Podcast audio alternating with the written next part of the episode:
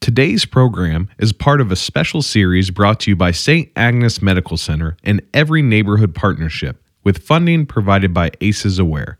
Together, we are working to raise awareness about the effects of adverse childhood experiences in hopes of building a healthier community and a brighter future for our children. Dr. B explains the importance of acknowledging our stressors of the past in order to thrive in the present. Plus, she shares practical tips for coping through challenging times and building greater resiliency so you and your family can enjoy healthier and more fulfilling life. Hi, you're listening to Delusional Optimism with Dr. B. where we explore human resiliency. and learn how people thrive even after adversity. We break down the complexities of the human brain so concepts are simple and relatable. It's fun and empowering to understand how your earliest experiences Influence your relationships today. What makes you tick? Dr. B is a speaker, trainer, and consultant who understands emotions and human development from the inside out. Let's dive into today's episode. Here's Dr. B. Hey, everybody, good morning. It's Delusional Optimism with Dr. B and Seth Creekmore. And today we're with Samantha Wetchy from the 16 Strong Project in New York.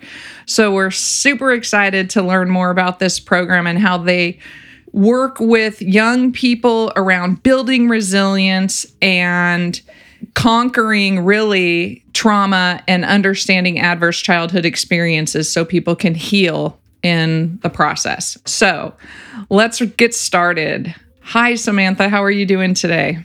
Hi, I'm doing well. Thank you so much for having me. I'm excited to be here. Great. And we heard in the intro you uh, you live in New York. Uh, what part of New York? I am just outside New York City. Okay. So northwest of the city in the suburbs. Did you grow up there? I did. Very I did grow up here. I've lived in New York most of my life. I spent some time upstate in college and then in Boston in graduate school, and now I am back. Okay, very nice. And what did you study? In graduate school, I studied, I was at School of Education and studied human development and psychology at the Harvard Graduate School of Education. Awesome. Oh my goodness, my favorites. Yeah. So, so tell us a little bit about this thing that you do. What is this thing that you do? Sure. So, 16 Strong Project is an organization that I started a few years ago. And it really is exactly what Dr. B was saying. Our goal is to teach young people about what adverse childhood experiences are, helping them recognize what their own situation might be, what the potential impacts could be, um, and also to help them kind of navigate the challenges that are so often with facing so often come along with facing adverse childhood experiences or trauma during childhood. So we mm-hmm. really teach kids what does this mean? How might it impact me and people around me? And also what can I do about it? Help them understand that just because there are often negative impacts associated with trauma and ACEs, it doesn't have to be that way. Like there are things that we can do once we recognize what we're going through to kind of overcome some of these negative impacts, these challenges, and really live a positive, fulfilling life. So that's really our overall goal. Yeah. Yeah, that's great. What, what's the age range that you typically work, work with? Typically with middle school and high schoolers, um, predominantly high school, I would say, but we have had some middle school partners as well. So I guess around 12 to 18 Okay. at the moment. So, like, very much adolescent aged, hoping to expand into college as well. But we have started in predominantly middle school and high school. How do you see a difference between the middle schoolers and the high schoolers' response to just the overall information? Yes. Um, I would say that the information we're able to give to high school students is a little bit more complex and kind of how we explain it to adults even is pretty similar to the way that we're able to deliver it to high schoolers and eighth graders as well. I think eighth grade is like pretty close to the way that high schoolers have been able to understand the information. But we had a group that we worked with this year. Um, i worked with a school counselor in north carolina and she worked to deliver this content to sixth graders. So I think with the sixth graders, there were definitely some adjustments that needed to be made to like the language we were using, making it make sense to them. But they definitely did have a grasp on the information and the concepts and wanted to learn more once they found out Yeah. about what we were talking about. So which that was really cool to see because that was the first time that we worked with kids that young. What sort of language adjustment did you have to make? We mostly for that grade, and we do this often anyway with most groups, but we put it into the context of mental health very often Mhm. and like root causes of mental health, how to take care of our mental health in a proactive versus a reactive way. And I think when we were working with a younger group of students, it was making those language changes into mental health terms that made more sense to them and just making if we we often use scenarios and stories in the yeah, yeah. lessons that we do so making the scenarios more applicable to students that age and also in that context in general that's often where we see a lot of our adaptations Mhm. is in the stories and the scenarios to make it seem like oh this could be my classmate or this could be my peer this could be my friend like this sounds like someone just like me Yeah. Are you, are you able to give us like a simple example of how you would switch that for younger kids? Yeah. So I would say some of the scenarios that we wrote to begin with were very high school focused, talking about like how basically trying to explain or highlight the idea that you never know what someone's going through just by what they look like on the outside. Mm, So mhm. presenting a scenario, we would normally start with something like this person is a three sport varsity athlete, the captain of the football team, um, does really well in his classes, is really popular, kind of like your stereotypical popular high school jock. But basically, the bottom line is he could have a number of different things going on at home, and you would never guess that just by looking at this person. So that works really well in a high school setting because that's pretty relatable and easily understood. Hmm. But for a middle school setting or for younger kids, it would be more like I'm trying to think how we actually adjusted it, but it would be making a scenario that was more similar to a sixth grader. So maybe it would just be talking about someone who had a lot of friends and was like more like simplifying it and saying Mhm. like they had they were Popular. they kind of were in control popular they were the ones who decided who sat at what lunch table at lunch i know that was always big in middle school and highlighting those like social cliques more i think that you see often in middle school and, Right. and younger age not that it's not there in high school but making it mo- seem like it's more applicable to that setting and i will say that the different schools that we worked with in general very often change those scenarios to make it sound like students in that school. So I worked with private schools, small rural, rural public schools, and the ones that were originally created were kind of for like large suburban public school setting, like pretty Mm. generic, but those don't fit in every setting. So that's a place where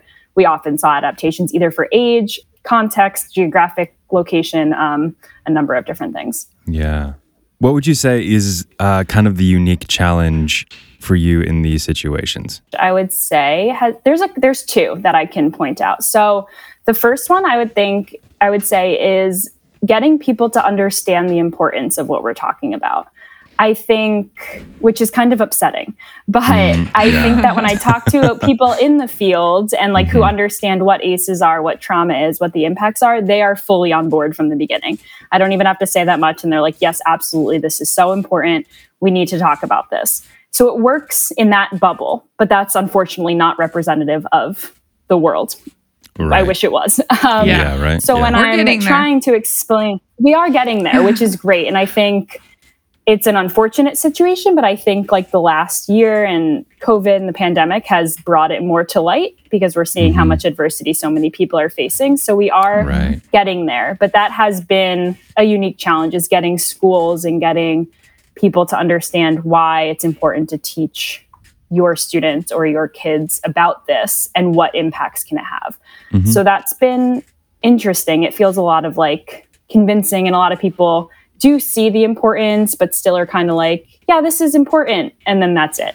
So Yeah, yeah. that's been a challenge.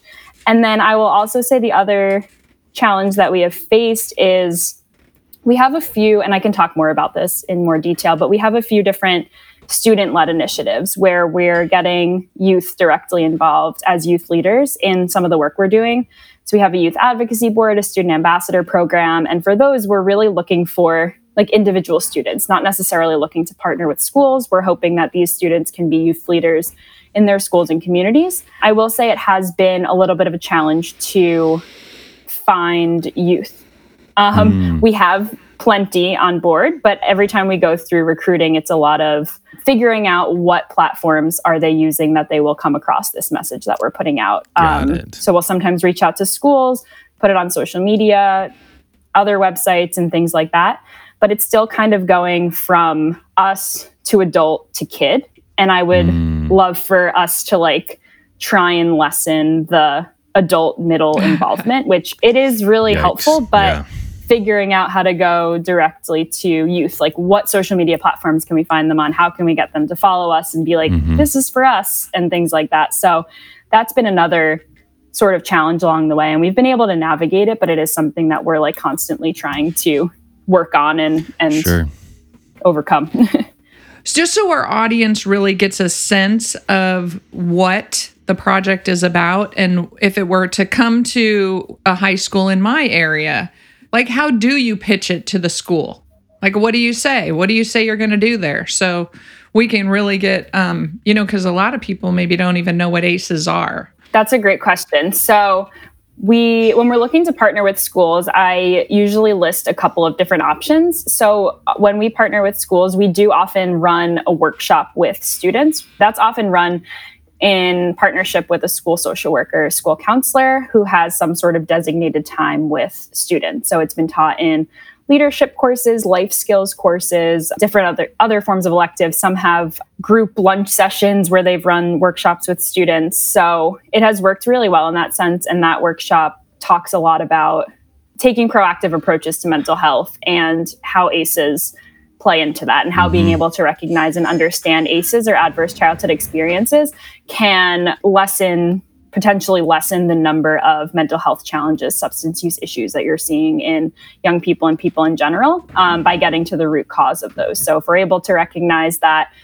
we're you know feeling a certain way or reacting a certain way because of aces or adversity that we're facing at home or or in school or anywhere in our lives and we're able to take a few steps to be able to overcome the challenges. So things like what it means to develop positive coping skills what it means to have a strong support system um, what it means to how can we seek help how can we tell someone that we're struggling and helping them develop those tools strategies and skills that they need to overcome the associated challenges so that they either so that they aren't as likely to develop mental health challenges or substance use issues as a result of facing adversity or trauma and it kind of comes from we had i hear so many people every time i talk about this that are in their 30s 40s 50s somewhere somewhere in that range um, adults they'll say you know i just started going to therapy two years ago and it turns out that so many things that i'm struggling with now come back to things that i didn't even know were impacting me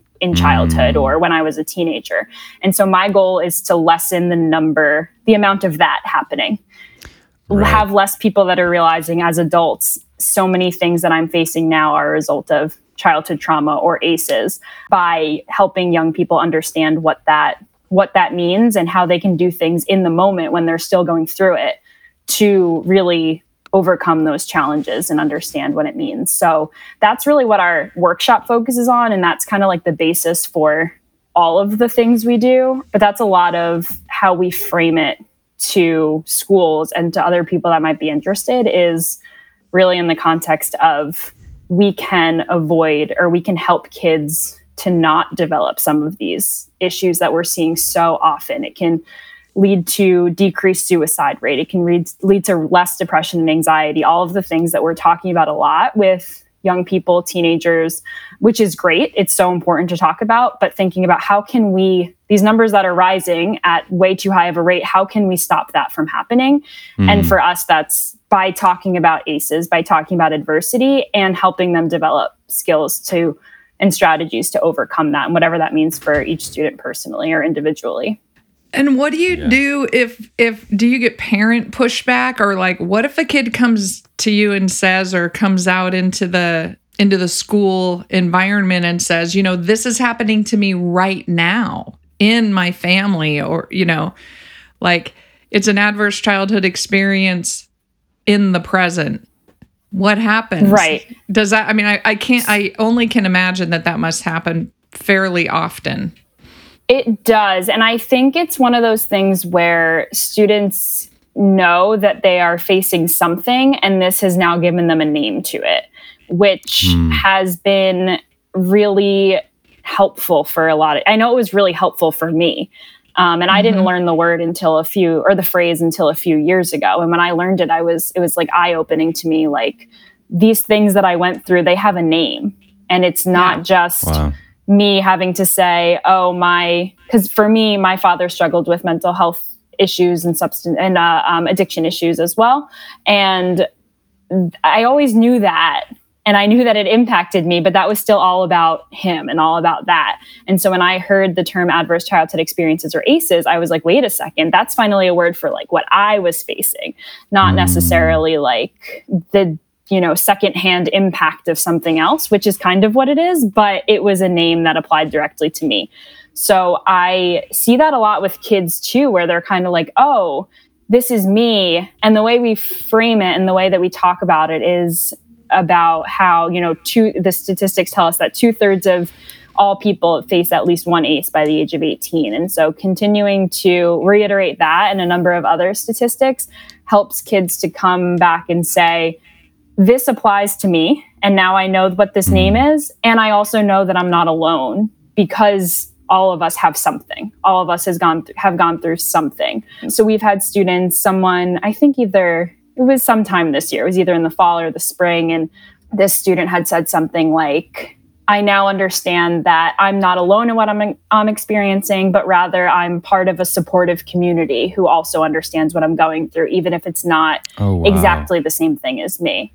So things like that always keep me motivated. But to answer your question, I think it's been more of a I knew I was going through something and now I have this name for it. And now I feel like I can try and handle it a little bit better through the different things we've talked about. Or I know who I can go to in my school or otherwise to talk to about it. Nice. Sure.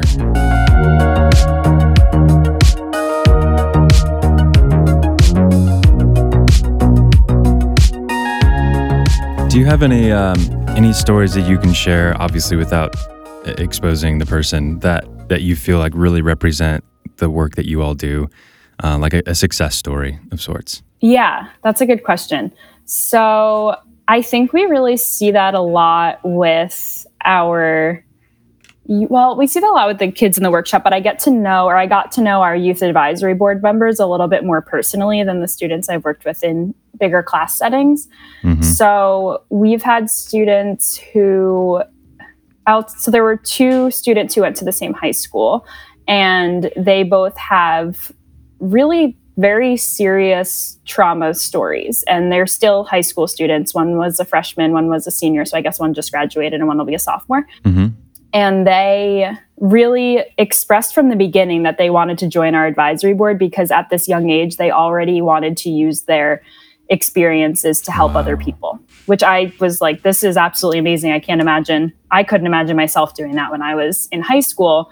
Mm. but through our different sessions and you know group meetings and things like that and trainings they were they became more familiar with what aces are because again they knew that they had been through something but I, they hadn't heard the term adverse childhood experiences or aces. So they Mhm. became more familiar with that as did the rest of our group. Um, and by i think it was in march or april it was by the spring after we had really gotten to know each other well they decided that they wanted to give presentations to their classmates about 16 strong about aces and about their own personal stories. So they fully on their own created a present a powerpoint presentation reached out to their school principal to figure out how they can deliver these presentations to their classmates and Wow. they each told their own personal story at the ages of like 15 and 18 Mhm. because they said we want our classmates to know that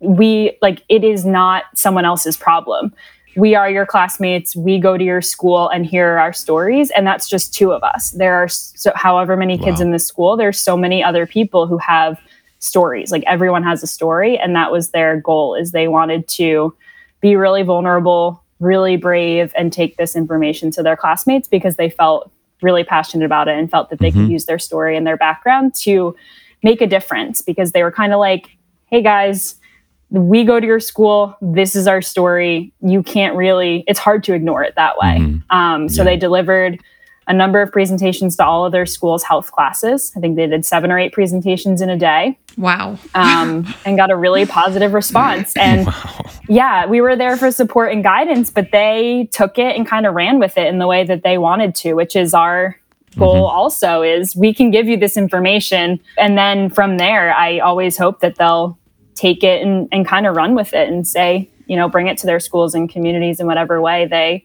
feel comfortable and that's what they chose to do. And so they were really really brave and and vulnerable like i said and they delivered these presentations told their stories and really put themselves out there with the goal of helping other people in their and helping them it helped them. They were saying it this is part this is something that helps us so we're able to use our experiences to help other people understand That's so cool. Like that's the, the most empowering way for healing to really start happening within the younger the younger populations and generations. I think Seth and I kind of talk about this about how delivery to different age groups is so critical to to be and you're Yep. you you were talking about it before like in your youth getting your uh, youth leadership off the ground that we really have to be able to empower them to to do it their way and be okay with that. Exactly. and that can be really hard. But Oh, it- yeah. but it's so gr- but it's so awesome. Like that's exactly Mm-hmm. what i wanted to check in really quick though and say can you tell us about the 16 strong project name? Because i think people are going to go hey what does that mean? What's 16 strong mean Yes, absolutely. So 16 strong, if you have 24 hours in a day, and in a perfect world, hopefully, you know, if you're getting your eight hours of sleep, that leaves 16 waking hours. So 16 hours that you are awake for every single day. So 16 strong represents what it means for each individual person to get through those 16 waking hours of the day in a really positive, strong way. So that'll look different for every single person. It's you know some mixture of positive coping skills support systems or people in your life that you go to um, really anything else. I know for me it would be some mix of like exercise uh, music podcasts talking to friends family. It would be some mix of that. But every you know dr b's dr b your, yours will look different. Seth yours will look different. Right. so it's really representative of what each individual person needs to be really strong and get through 16 hours of the Yeah. day week, regardless of what else is going on or all any hard things that Sure. you might be going through.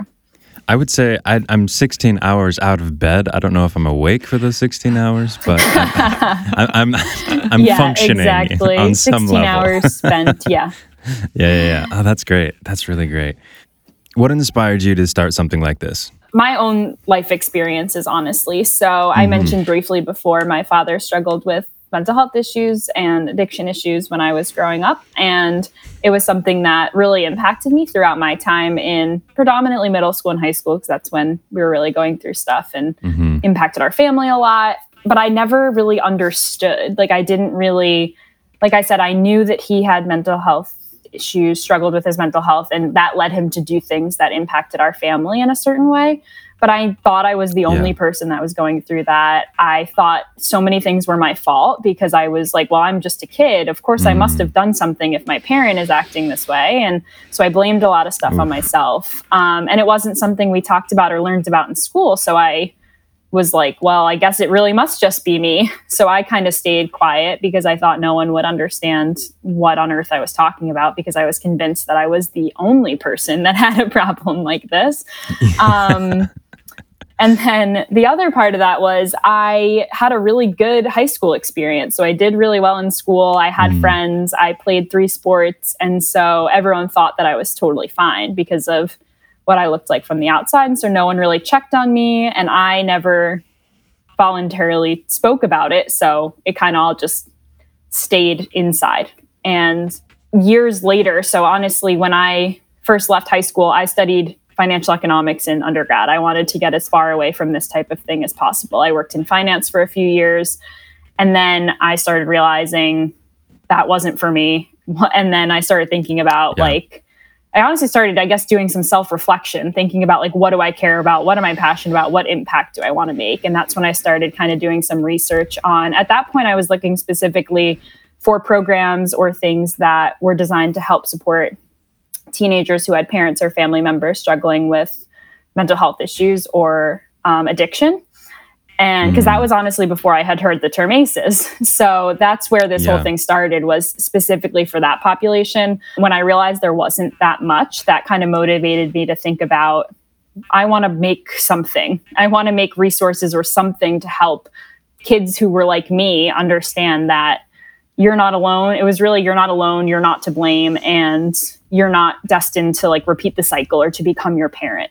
Were the three main things that I thought about when I first started this and definitely still remain true today. So that's kind of how this all started. I eventually went back to graduate school. That's when I did um, Master's of Education in Human Development Psychology to kind of mix both sides of it. Because to me, education was always a huge piece because in my head, I was like, I can create all these resources, put them online. But if you don't know that you need them, you're not going to ever look for them. So for me, Right. the education piece was key to help people recognize what their situations might be and understand what this means, and then be able to provide strategies, tools, resources, that sort of thing to overcome them. But the education piece was a main thing for me. And then I like when I was in graduate school is the first time I heard the term ACEs and I kind of really took that and ran with it. And I didn't really have to change much other than what we called our mission because I was kind of like, well, this smaller population that I'm currently working towards is actually part of this like way bigger thing that, mm. in my opinion, not enough people were talking about. So that's when it became ACEs focus. But again, it didn't really change much other than now we're talking about adverse childhood experiences or ACEs, which is broader rather than just saying helping to support young people with who have parents or family members struggling with mental illness or addiction. So Do you see this changing the way we do education overall? Yeah, I definitely I definitely think so. I think that in order for us to best educate students and educate kids is by having a full understanding and a full picture of everything each individual student has gone through. And I know that that's obviously like a tall tall order asking, you know, individually every single student what have they gone through, but it doesn't necessarily need to be that you know that oh this kid has that and this kid has that and this kid has that. It's really just bringing into it the idea that we can almost make the assumption that all of these kids have had something, especially right now. We don't necessarily need to know, in my opinion, the very intricate details of each individual kid's situation in order to acknowledge like these kids are bringing something challenging with them to this classroom every single day that might make it hard for them to concentrate at a specific mm. time, to focus, to do well on an exam. So I think that that is key. I also think that it's important to understand that and also make sure to check in on every single student. Because similar to my situation i've heard a number of other stories that are similar. Some kids just seem like they don't really need to be checked in on because they're doing well in school and they have friends and you know we tend to focus on students or, or kids who are you know acting out in class failing exams um, displaying some sort of behavior that might seem worrisome, which I think is obviously still very important to do that. But it's also important to check in on the kid that you think is doing fine and doing well in all of your tests because you don't know for sure. So I think, I think, yes, I think that that will help more and more kids be able to succeed both academically and um, even broader than that, just be successful and live fulfilling lives if we're able to talk about these topics in a school setting because i think for a lot of kids school is an escape from a lot of things that are going on and they're coming to school and they're feeling like this is a safe space which is great and i also think that it's a place where kids are looking to learn about these things that are happening at home and i've heard a number of kids who have said I don't know why we don't talk about this in school. We never talk about these things. I wish we learned about that. And they want to learn about it. Like they definitely want to. And it's not being taught to them. And I think that it has it would help them tremendously to better understand themselves, which is super important, of course, for them to be able to be successful and take those next steps that they want to take outside of the, you know, K through 12 school setting. So before we wrap up, uh, Samantha, is there anything else before we have you do your plugs and all the other things? Anything else that you, yeah, anything else that you want to make sure to hit before we close out? Not really. I know. I mean, like our main goal is to help just get as many youth involved as possible and help them understand and help them be leaders and advocates for themselves and each other in their schools and communities. So that's been our goal for a while and that's become an even bigger goal of ours after I've seen how successful and how interested students are to kind of take this on and learn about it and move it forward. Mhm. And that's our goal is to keep raising awareness, keep educating more young people and helping provide that support for them to um, help themselves and also help others. So we like to end the episode with practical takeaways. And so one the first one being just how do people reach you, contact you, get get your services to them. And then second, uh, if a if a student out there is listening, um, what's one thing that they can do to start um, working through their ACEs and learning to believe in themselves and and and press forward? Yeah.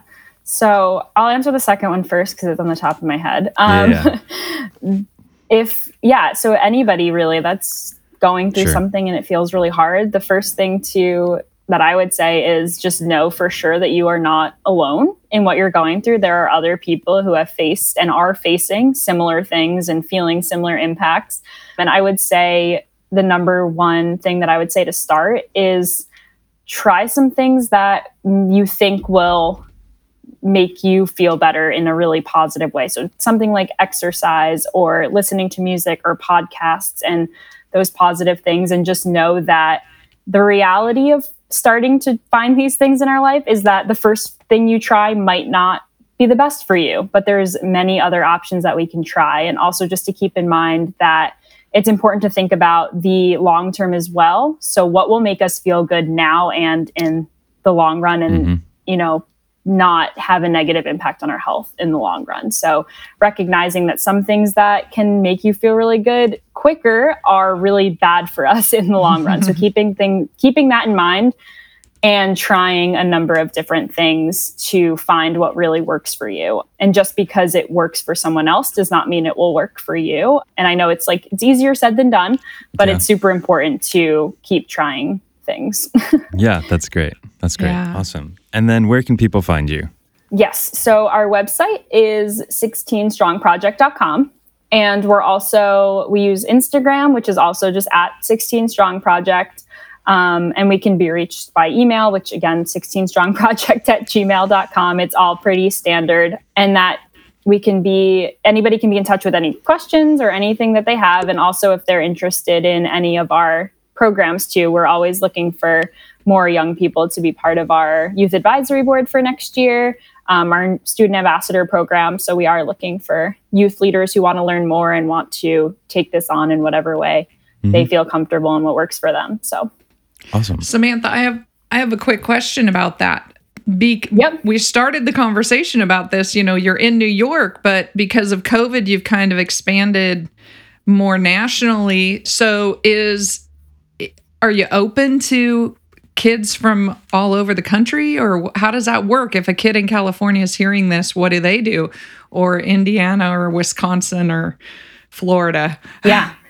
We are open to kids from all over the country. And to answer your question, we're going to Awesome. continue to do our meetings by Zoom because it worked super well and the kids really liked getting to see what was going on in other parts of the country. So we've we are actually currently accepting like applications. We have a link to a, a Google form and we've had applicants from California, from Hawaii, even Washington State, some more on the East Coast. We have people from Ohio, Illinois, Indiana. So, yes, the answer to your question Great. is yes. Anybody that's interested can join. Like I said, I know that I'm based in New York, but geography is not not a limitation with this group. We're trying to spread the message and connect connect passionate kids together too.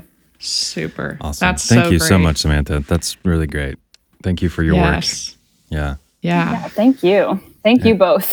Yeah, thank you so much. Thank you so much for figuring out a way to normalize mental health for mm. youth and making it part of our education. Like, just, you know, you can't separate mental health from your overall being. And mm-hmm. so, exactly. when we integrate our whole selves into one perspective, then we get we have such a better opportunity to live a full life and a happy life. I like to say happy. Absolutely, yes. Yeah. But thank you so much, Samantha, for your work and for your time this morning. It's it's been great to spend time with you and learn about 16 Strong Project. Yes, right. and thank you both for for having me on. This has been great.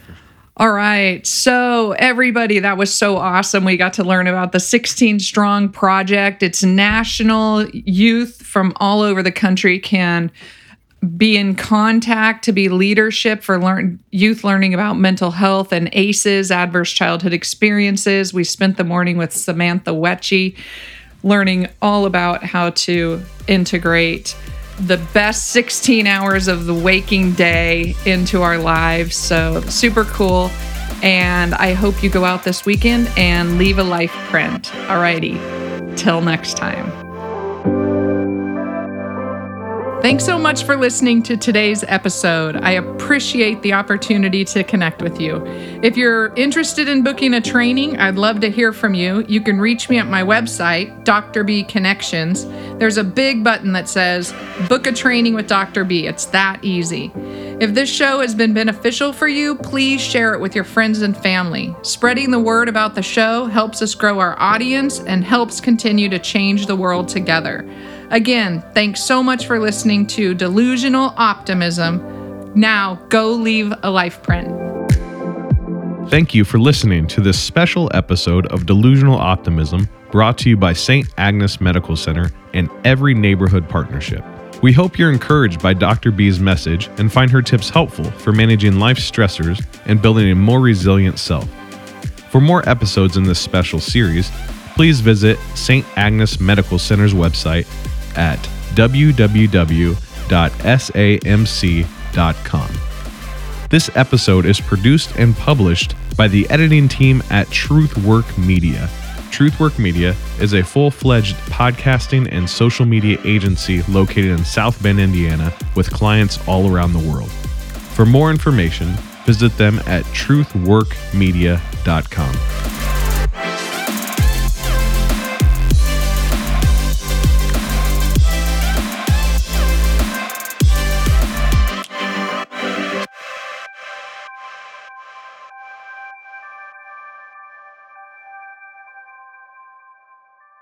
These materials and all discussions of these materials are for educational purposes only and do not constitute medical or mental health advice. The presenter is not a licensed mental health or medical service provider. If you need medical or mental health care or advice, you should contact your doctor or therapist, or you can contact your insurance company for a referral. This show and all of its contents are copyright 2020 Dr. B Leave a Life print. Reproduction or use requires written consent of Dr. Kristen Beasley.